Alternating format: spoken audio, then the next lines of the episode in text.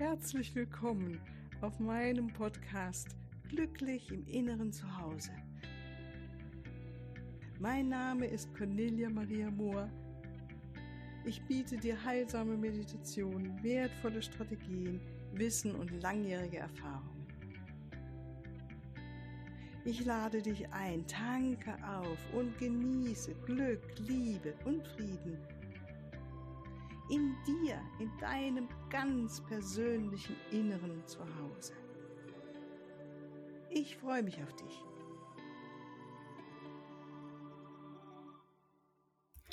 Ja, ganz herzlich willkommen. Ich freue mich riesig, dass du wieder mit dabei bist heute bei der vierten Folge der Podcast-Reihe Transformiere dein Leben. Bleib dran und ich hoffe, dass ich doch mit dieser Folge auch noch mal ein paar wichtige Impulse dir geben kann für deine Transformation und deinen Lebensweg in noch mehr Licht, in noch mehr Liebe. Ja, wir haben alle wirklich so viel Potenzial in uns. Wir sind solche mächtige und machtvolle Wesen. Und in der heutigen Folge geht es darum, nochmal genauer anzuschauen, wie wir das selber immer wieder hinkriegen, diese mächtigen Wesen oder diesen Seinszustand in uns zu ignorieren oder zu tun, als ob wir das gar nicht sind oder zu denken, sogar davon vollkommen überzeugt zu sein, dass wir eben keine Wesen sind mit großartigen Fähigkeiten. Und ich denke, ähm, ich habe nochmal drüber nachgedacht, muss ich sagen, warum ich gerade dazu sprechen will. Und ich kam wieder mal zu dem Ergebnis, dass dieses ähm, sich beschäftigen mit den inneren Anteilen, die verletzt worden sind, so, so ein wichtiger ähm, ja, Punkt ist, dass wir in unserer Transformation, in unserer Meisterschaft weiterkommen, weil sie wirklich viel damit zu tun haben, wie wir denken, wie wir fühlen, wie wir handeln, auch als Erwachsene, gerade als Erwachsene.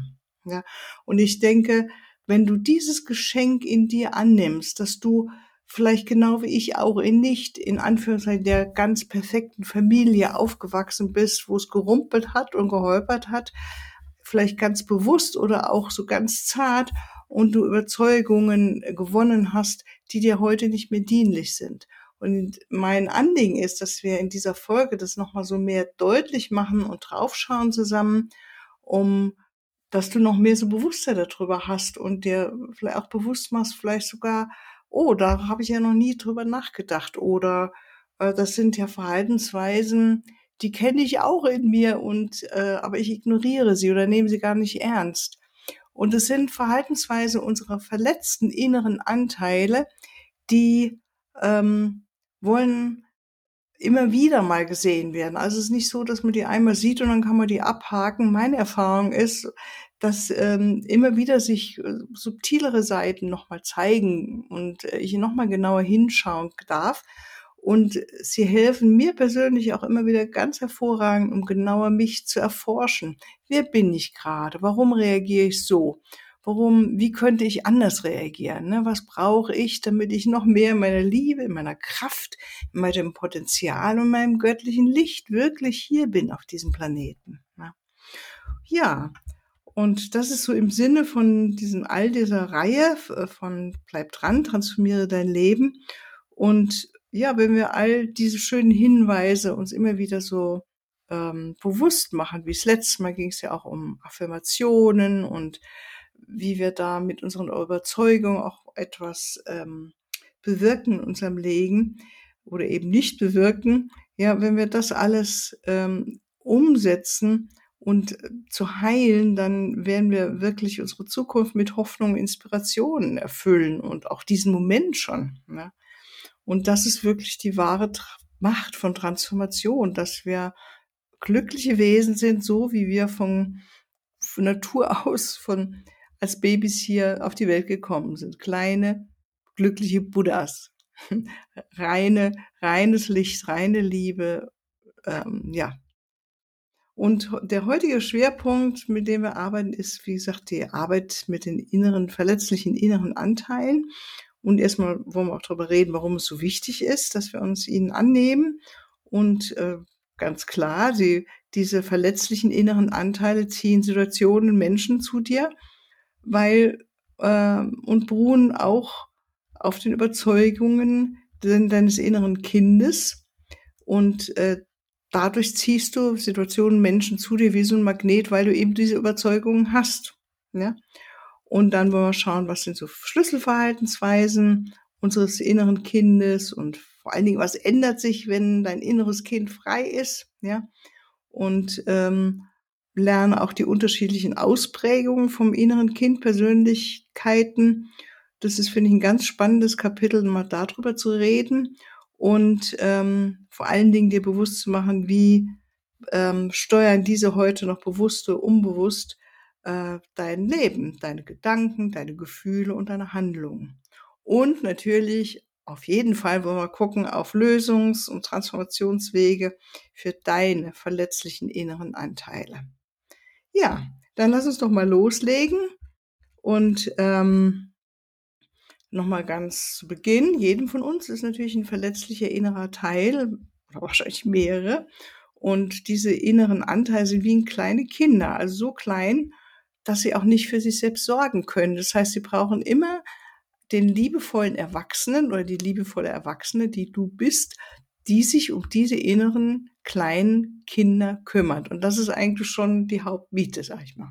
Ja, weil wenn du verstehst, dass du verantwortlich bist für, für diese verletzliche Seite in dir und niemand anders da draußen, dann hast du einen riesen Schritt getan in Selbstverantwortung, in Selbstliebe, in wirklich etwas verändern, in deine Veränderung zu einem besseren oder glücklicheren Teil deines Lebens.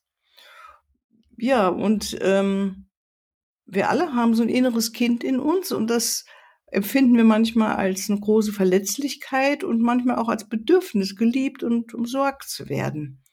Und wir alle haben das Bedürfnis, diesen inneren Anteil von uns zu schützen und tun dies ähm, zum Beispiel auch, indem wir innere Kindpersönlichkeiten erschaffen haben oder eben heute, und darauf wollen wir noch zu sprechen kommen, in Transformation, in Transformation führen, also transformieren, dieses Bedürfnis, dass, ähm, um ihn zu schützen, sondern dass wir ihn auch liebevoll damit sein können und auch liebevoll zeigen können, so dass wir merken, wir können wirklich offene und ehrliche Wesen sein.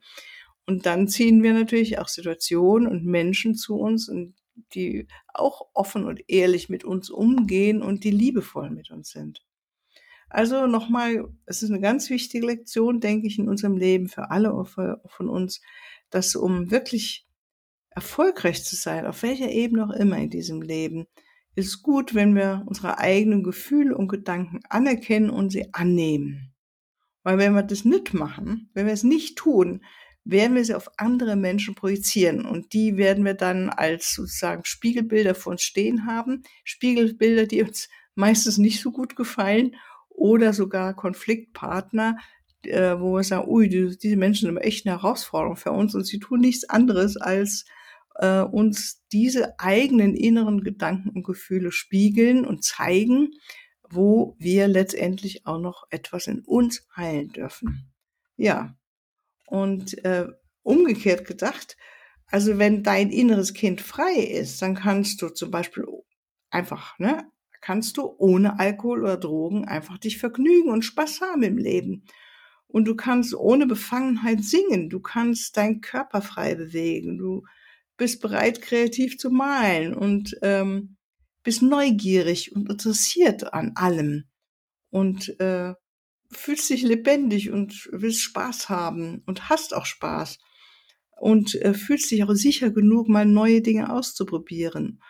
Kurzum, du bist einfach strahlend, glücklich und gesund. Das ist, hängt wirklich ganz, ganz viel mit unserem Realisieren unseres inneres Kindes zusammen und es selbst in die Freiheit führen.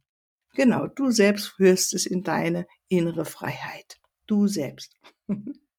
ja, fangen wir doch mal mit so verschiedenen Persönlichkeiten an, die wir doch sehr geläufig in uns haben oder und die, die ich jetzt nennen werde. Wir fangen heute mal damit an. Mal schauen, wie weit wir kommen heute. Ähm, können auch, sind jetzt nicht so ausgeprägt, dass man nur eine Persönlichkeit hat von inneren Kindern, sondern ähm, dass die Grenzen können auch mal miteinander verschwimmen oder wir haben verschiedene Anteile in uns.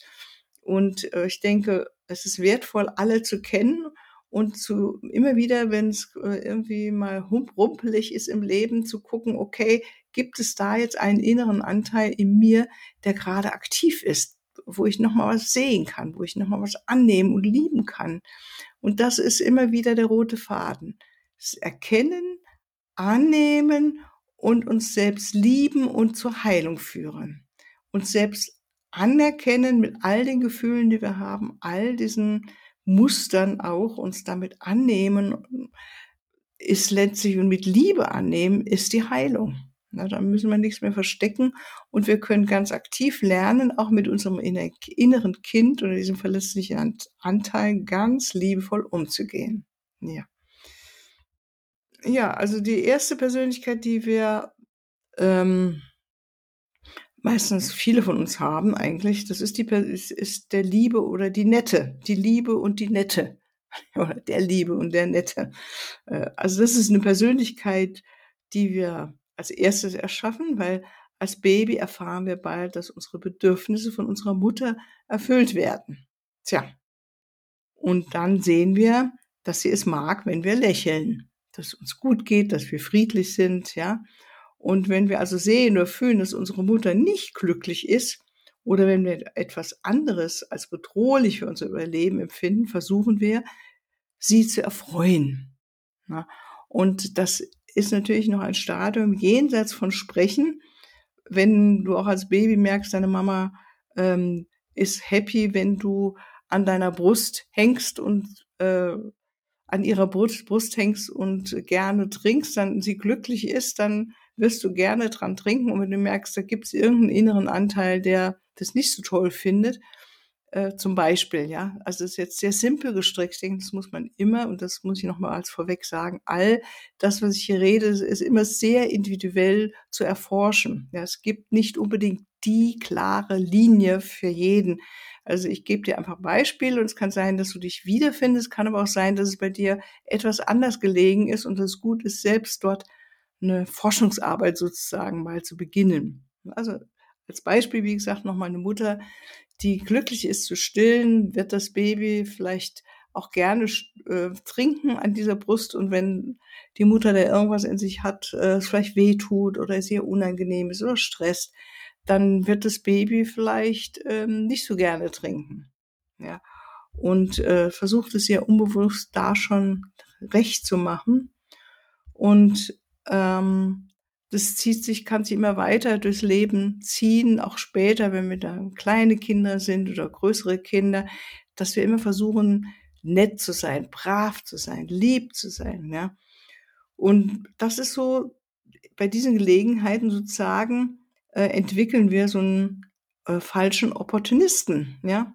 Wir geben damit natürlich auch unsere Macht ab, weil wir das Gefühl haben, dass wir anderen gefallen müssen denn sonst würden wir nicht versorgt oder geliebt werden. Das ist die Überzeugung. Ich muss lieb, nett sein und dann kriege ich Liebe, Anerkennung und meine Bedürfnisse werden erfüllt. Und ähm, ich denke, dass das ein sehr gängiges Muster ist, von dem wir alle etwas abbekommen haben. Ja. Und es ist gut, nochmal den Unterschied zu sehen, weil es ist natürlich schön, wenn du lächelst, wenn du glücklich bist. Dann ist es natürlich dein wahres Selbst. Ja, wenn du lächelst und du bist wirklich selbst glücklich und es ist nicht, äh, beruht jetzt nicht auf diesem Muster von, ich äh, will jetzt für jemand, für jemand anders lächeln, so tun, als ob, dann, das ist dein wahres Selbst. Also Babys an sich sind noch ihr wahres Selbst.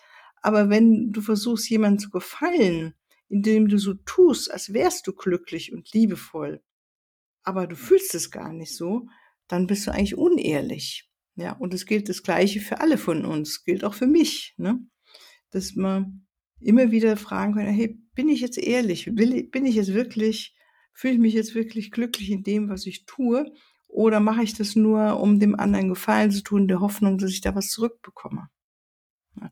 Und es können kleinere Dinge auch sein. Es muss nicht immer was Großartiges sein, nur groß, voll Bedeutung. Ja, es kann sein, dass du eine Freundin anrufst, weil du das Gefühl hast, oh, die ist mir sonst böse, wenn ich jetzt nicht anrufe, ähm, statt dich zu fragen, ähm, bin ich gerade so in mein, meiner Freude, meinem Glück und würde es gern mit ihr teilen und bin auch bereit, was von ihr zu hören, dann ist das eine andere Ausgangsbasis als der Satz, oh, ich müsste sie mal wieder anrufen, es ist mal wieder Zeit, sonst äh, setze ich meine Freundschaft mit dieser Person auf, aufs Spiel.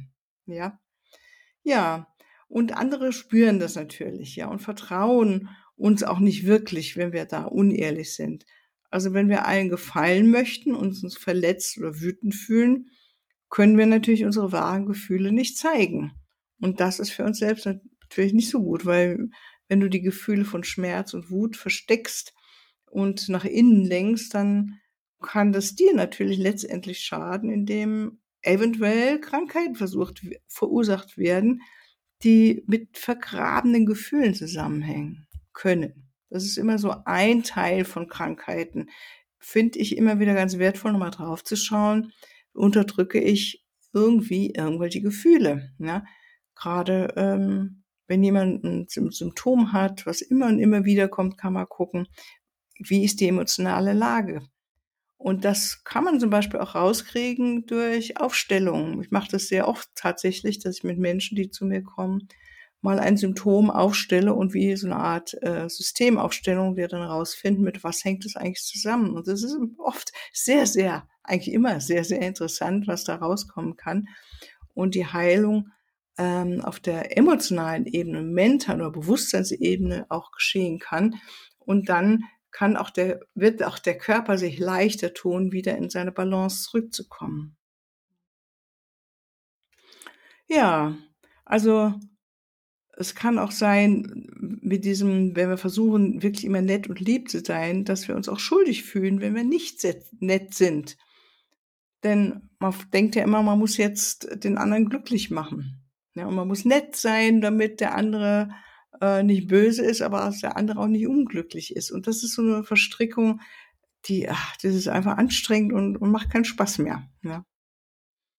Hm. Ja, und darunter liegt natürlich, dass wir uns auch nicht mehr selbst wertschätzen und darunter auch das Bedürfnis ähm, kann auch damit zusammenhängen, dass wir natürlich auch von anderen mal genährt werden wollen, dass das, dass wir das leugnen, weil wir wollen ja immer den anderen was Gutes tun. Also da haben wir so das typische, die typische Rettermentalität äh, ist damit auch verbunden oder ja, Therapeutenmentalität oder Helfermentalität. Ne? Also kurz, wenn du umdrehst, wenn du dich wertgeschätzt und respektiert fühlst, gute, echte Freundschaften hast und äh, dich glücklich und gesund fühlst, dann ist es wirklich ein Zeichen dafür, dass dein inneres Wohlgefühl ausgewogen und ehrlich ist.